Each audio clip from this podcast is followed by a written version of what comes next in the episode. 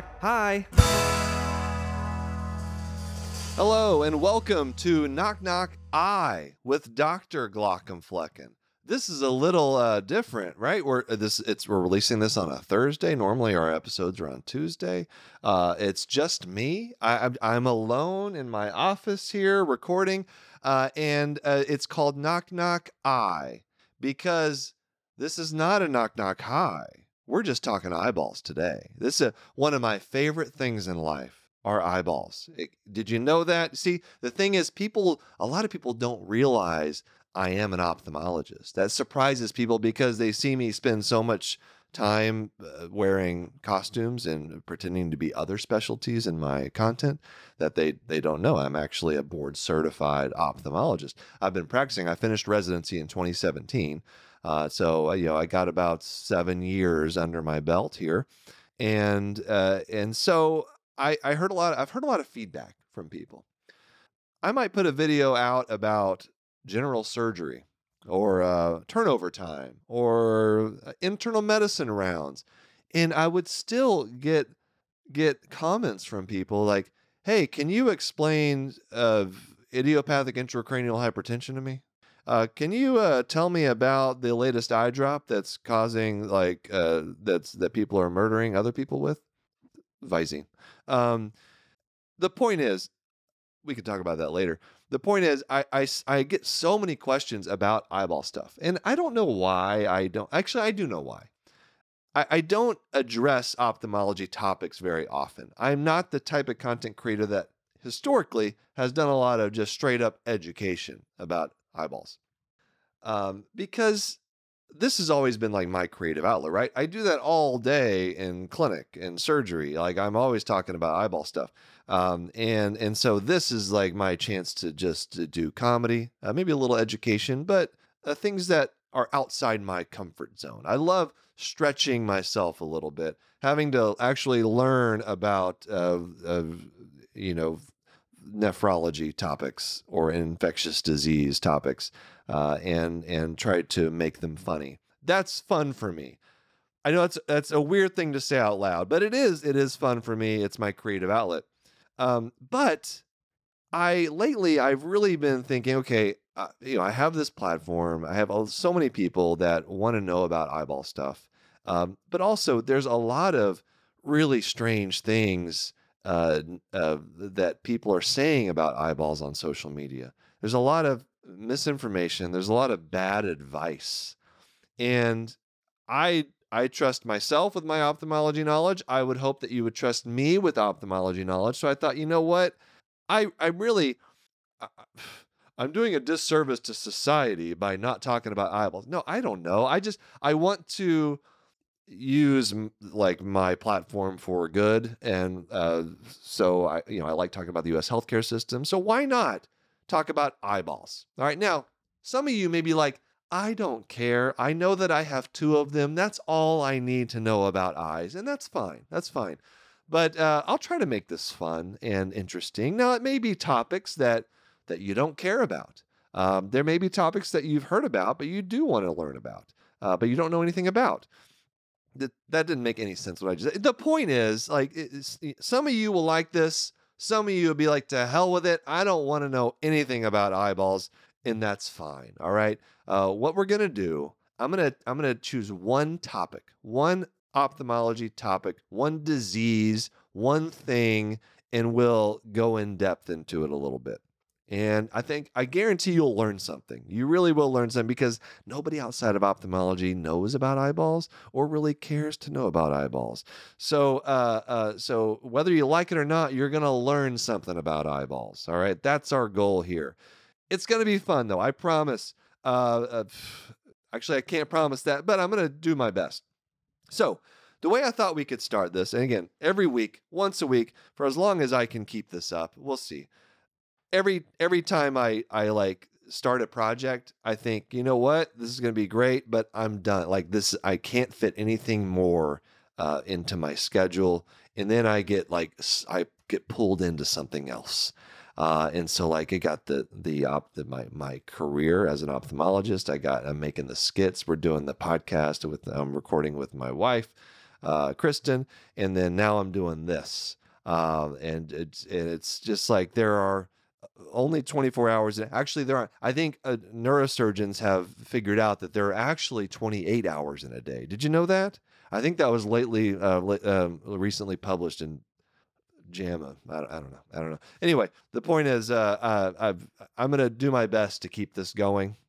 We'll see. Um, uh, if I start, you know, losing my mind and getting burned out, I'll stop. But you know, I think this will be fun. And so as we go, I'm going to be developing this little once a week series. So, uh, and we'll see, we'll see what happens. You know, if you have suggestions for improvements or suggestions for topics you want to hear me talk about with regard to ophthalmology, we may touch on some non ophthalmology areas of medicine as well.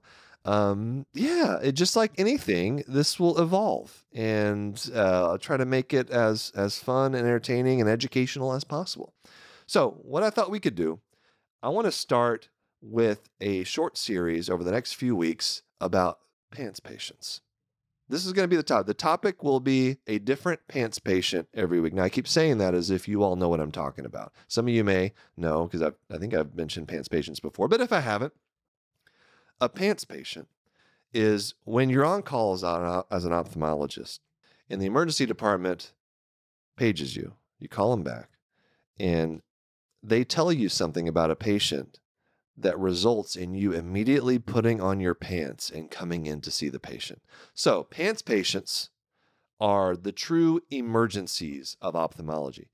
Now, fortunately, there are not that many. If there were more actual emergencies in ophthalmology, I, I, I wouldn't be making TikToks every other day. But so fortunately, it's not that frequent that we have like true emergencies where I got to like get up, come in at 2 a.m., to assess, to evaluate the patient, to treat the patient, do surgery. So we are going to start once a week with a pants patient. This is a disease, something that happened that's resulting in me immediately coming to evaluate the patient. So I'm going to set these up with a patient presentation. This is typical of a, of a typical presentation of the disease but I'm not these these aren't like actual patients. I'm not you know using any real patient information. Uh, so to you know so so we don't have any like HIPAA issues or anything. but these are all things that we see fairly commonly. Uh, eventually, we may get into some really uncommon, some zebra type stuff, but um, you know we'll we'll start we'll start pretty common here. So this patient is a 58 year old male who was at home very artistic individual. Uh, is just a, just a lovely gentleman. All right, he just uh, you know he's got a um, a, a very, eclectic taste, uh, lots of different hobbies, and one of the things he likes to do is he likes to make artwork, and uh, he likes using his hands. And so he's doing some metal working. He was grinding, he was hammering metal, uh, using his grinder, using his his like table saw as well for other things. Um, and you know what? He forgot to put on his safety glasses. I think you can see where this is going. There was an accident. a piece of his equipment broke off in high speed projectile right to the eye. And then he went into the emergency room. The emergency department, they evaluate the patient. They got a CT scan. And I get a call in the emergency department. I ask, you know, well, what's the patient's vision? That's the number one thing. You know, you're if you call an ophthalmologist, that's you got to have some kind of vision assessment, please. All right, that's the we don't get angry very often because let's be honest, our our our life is not bad. All right, as far as like on call duties. And so no ophthalmologist really should ever get upset with you for like calling. But the thing that does grind our gears a little bit more than anything else is when you call us, but you don't have a vision. And it's not hard to get a vision. So for this patient, let's say the emergency department, they did get a vision. They lifted up the patient's eyelid, and the patient saw no light. No light perception. A lot of people think if you're checking vision, you're having you're putting a chart in front of the patient's eye. You're like, what can you read? Well, if the patient can't read anything on the chart, there's still a lot of useful vision that you can assess for. You can put your hand in front of their face. You can do hand motion vision. Do you see my hand moving? Do you see fingers that I'm holding up in front of you? If they can't see any of that, then you find a big bright light and you shine it right in front of that patient's eye. If the patient cannot see that light, that is called no light perception. And that is a big deal. There are very few things that cause that level of vision loss. One of them is an open globe injury. And that is what we're talking about today open globe injuries. So you can think of the eye as a balloon, right? And so if you make a hole in the side of the balloon, it's going to deflate uh, rather explosively for a balloon, not so much for an eyeball because the eye is not filled with air. There's no air in the eyeball, it's filled with fluid, it's filled with jelly.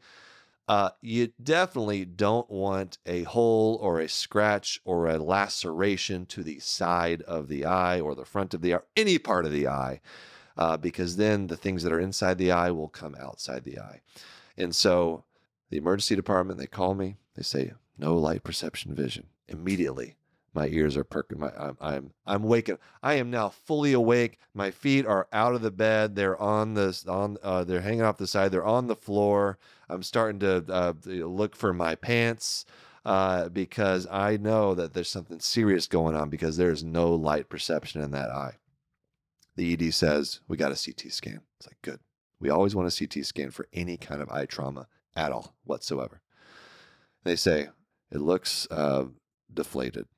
And we actually have a, a, word for that. We call it the smushed grape sign, or at least I call it a smushed grape sign, uh, because on a CT scan, the eye should be spherical. It should look whole.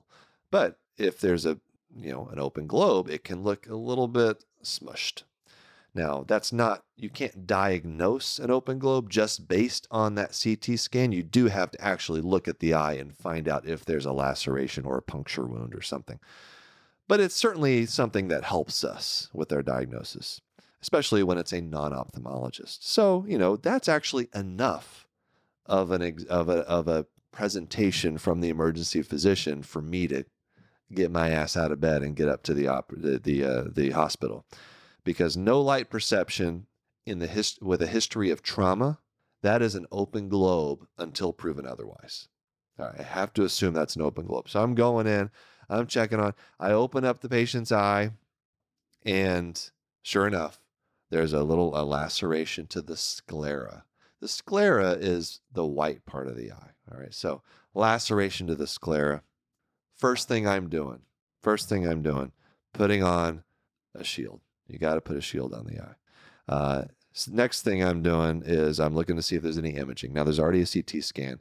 That's good. That's good.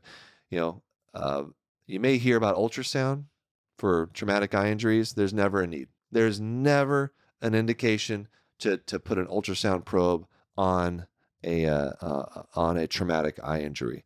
Now, I've I've I've had arguments. This is this is one of the things, all right. As as like the one of the only like ophthalmologists that people know about on social media, I I for a long time I every so often I get pulled into like an argument. Um, and a lot of them, uh, a big one is about using ultrasound. In general, I'm fine with you using ultrasound in the eye.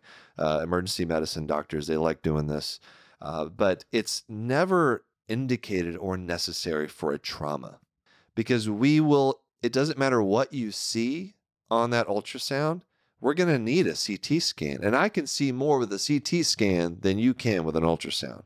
Trust me. All right. We can evaluate for uh, orbital fractures.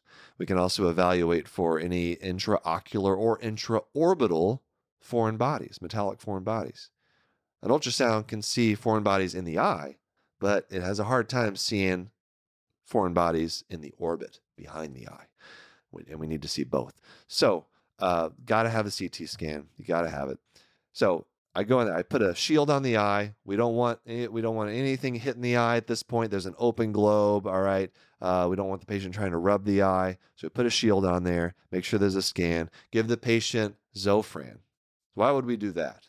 We don't want any nausea or vomiting for that patient because that's the having a patient with an open globe start vomiting is the easiest way for whatever's inside the eye to end up outside the eye. All right, that's just going to push out all the stuff, all the important structures in there.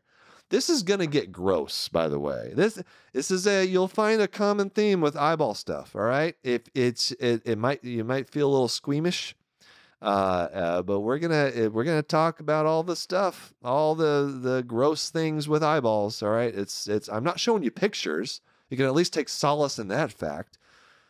You can if you want, though. Just Google open globe injury. it's horrifying a lot most of the time. So, um, so anyway, I so I got the shield on there. We got the scan. Zofran. Uh, I'm starting. We're getting starting IV moxifloxacin, 400 milligrams. So we always give IV moxie with any open globe injury because it has good intraocular penetration. That antibiotic will will get through the bloodstream. It'll get into the eye and uh, kill all the. It's a strong antibiotic, so it's broad spectrum. It's going to kill a lot of things, uh, and that's one of the things we're most worried about is infection.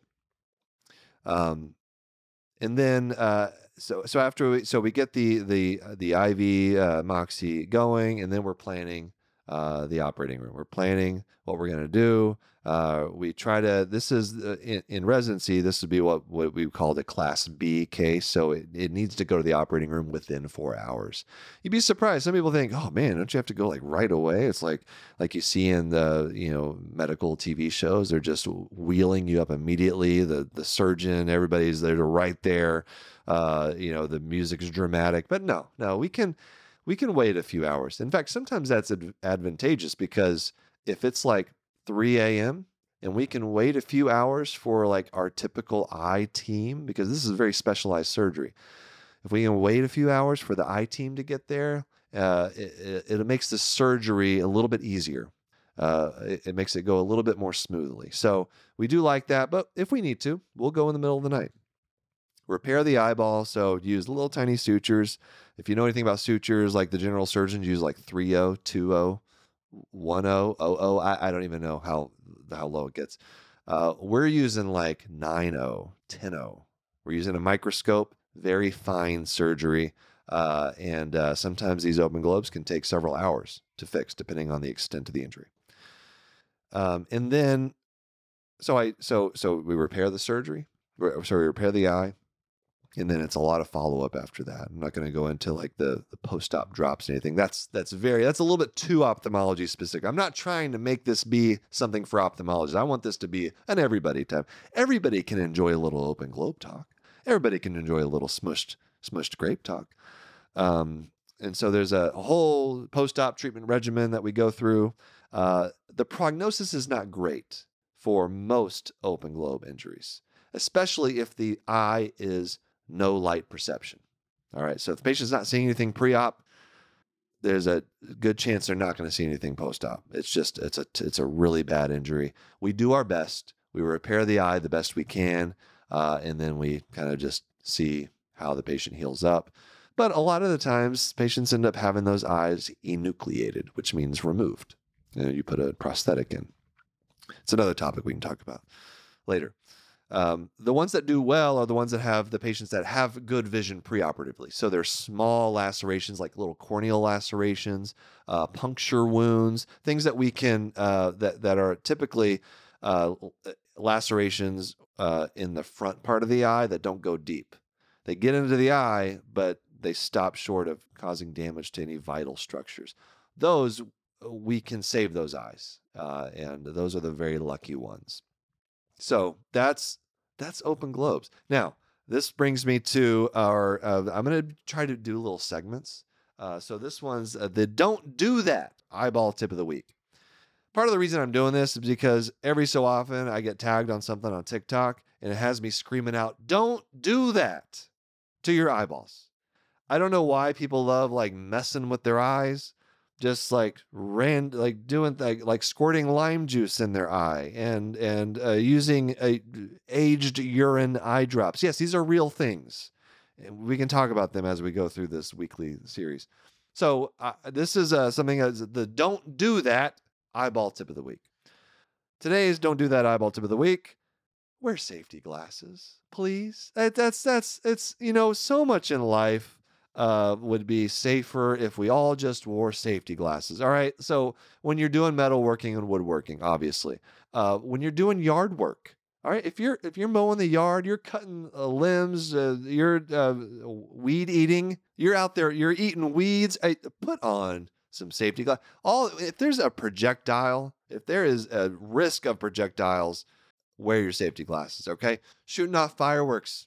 I see it every year uh, people just uh, doing, you know, if you're doing anything more uh, dangerous than like uh, uh, lighting a, a one of those um, black snake things, the, the the charcoal snakes, you know, that just slowly. If it's anything more uh, uh, involved than that, wear safety. In fact, even if you're just doing the the charcoal snakes, still wear your safety glasses. You you never know. You never know, folks.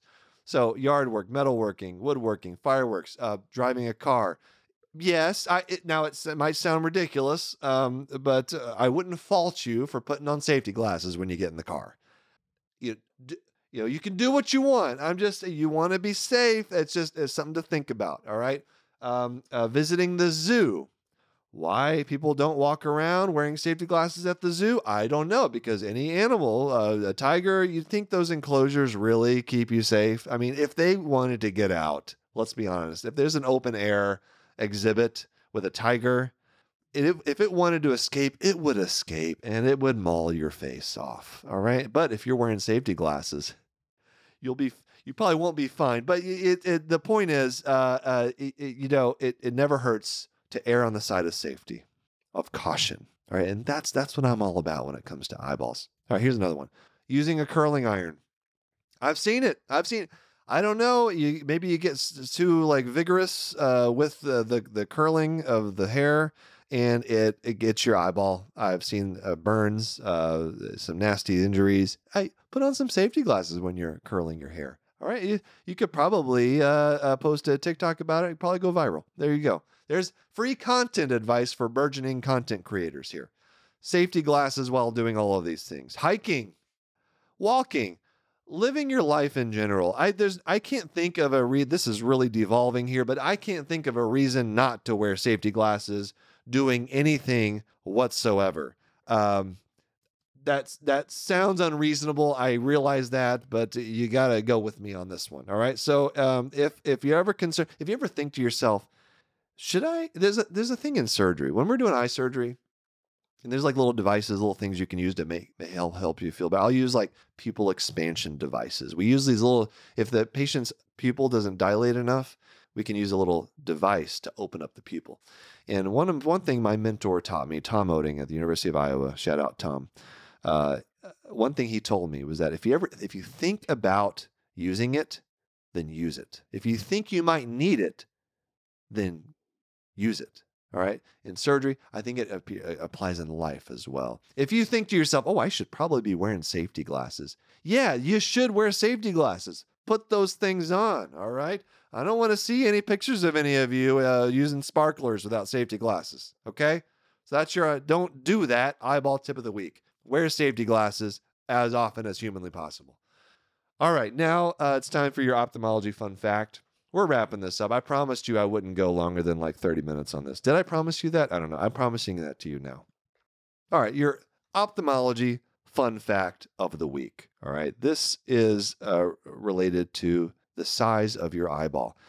Now, a lot of people think this is like a something I probably heard in like elementary school, right? So it's like been perpetuated over time that your eyes don't grow as you get older. Like you're born with like adult sized eyeballs which would be interesting uh, to to look at. Actually, uh, there are diseases like congenital glaucoma where the eye will be much larger, and it's uh, it's very it's it's a tough disease. It's an abnormal finding, um, and so no, that's not true. The eye does grow over time. In fact, your eye when you're born is about 17 millimeters long. 17 millimeters long. The adult eyeball is about 24 millimeters long. So your eye is roughly 66% of the size it'll be as an adult when you're born. There you go. There, there is your uh, your eyeball tip of the week. Something you can take to parties. Um, uh, make sure everybody's good and drunk before you pull that one out. Otherwise, uh, they'll look at you funny. Um, and uh, so there you go. The eyeball tip of the uh, sorry that's not the ophthalmology fun fact not the eyeball tip of the week. I'm getting my segments confused here. All right uh, and if you have other like uh, again i'm just going to keep reminding you like give me some uh, give me some ideas things that you want me to talk about i'm happy to to to oblige. All right and the last thing here's the last segment and if i can think of more segments over time we'll do it because i think they're kind of fun. All right The uh, this last segment that I'm going to do every week, it's called "Explain Like I'm Eight. Now, if you went through medical training, medical education, probably anything, you know that when when people who are much smarter than you try to explain things, sometimes it just goes way over your head. Like I can think of so many times when I had like a cardiologist or a nephrologist or a uh, particularly nephrology because their stuff is so complicated. Uh, I was a med student. I was listening to this presentation, and the nephrologist uh, uh, was explaining something, and I came away thinking, "Man, I have no idea what you just said." At all. And I wanted to so badly just say, "Can you do that again?" Instead, pretend I'm an I'm an 8-year-old boy. Pretend I'm 8 and explain it to me in words and ways that an 8-year-old would understand. So that's what we're going to do. It's called explain like I'm 8 and not only am I going to explain it to you like an 8-year-old, like you're an 8-year-old, but I'm also going to have a question uh, uh, uh, asked by an eight year old. So the question is going to be from an eight year old. The answer is going to be for eight year olds. All right. And hopefully we can all learn together from this. All right. So, um, so here we go. Here's a question from actually my eight year old. Here we go. What's behind the eye? That is a fantastic question. What is behind the eye? What is what's back there? So the eye uh, sits in an orbit. So the orbit, if you've if you've seen a skull, right? You see, you know the space where the eye goes. It's like it's it's it's like a little home, but it's it's only got it's got three walls. Well, really four walls, right? It's got a roof, it's got a lateral, it's got an inferior, and it's got a medial. So it's it's surrounded. It protects the eye. All right. So the eye sits in the orbit, but it's not all the way in the back of the orbit. There's space behind the eye that's where all the blood vessels are, the lymphatics, the muscles are back there. Uh, there's nerves, the optic nerve is back there. And so there's actually um, a, a, good amount of space back there. Uh, and so, you know, uh, uh, that's the orbit is a very complicated structure. So that's that's behind the eye is the space called the orbit. Uh, we call it also the retrobulbar space, the behind the eye space. And then if you go further and further back, then you get to the back of the eye, the back of the orbit, uh, uh, which is um, um, uh, then if you go behind the the orbital apex, which is where all the those bones they come together to form the back of the orbit, then you get into the brain. All right, so all the blood vessels, all the the nerves, everything, uh, they go from the eye all the way to the back of the orbit, and then there's little little holes, little um, slits where the where those blood vessels and those nerves can get out of the orbit and go back to the brain. So that's the space behind the eye. Thank you for that question. And if you have other questions that you'd like me to uh, answer, like you're an eight year old, uh, please let me know. I'm happy to. I, I want to try to keep things simple. I want this to be something we can all learn from, right? I want you all to learn something about eyeballs. So that's our episode today uh, of Knock Knock Eye. Thank you all for joining me. I promised I wouldn't go over 30 minutes, and we're, I, I, we're like just barely there. Uh, so uh, stay tuned next week. We'll do another pants patient. Thanks for joining me. Take care, everyone.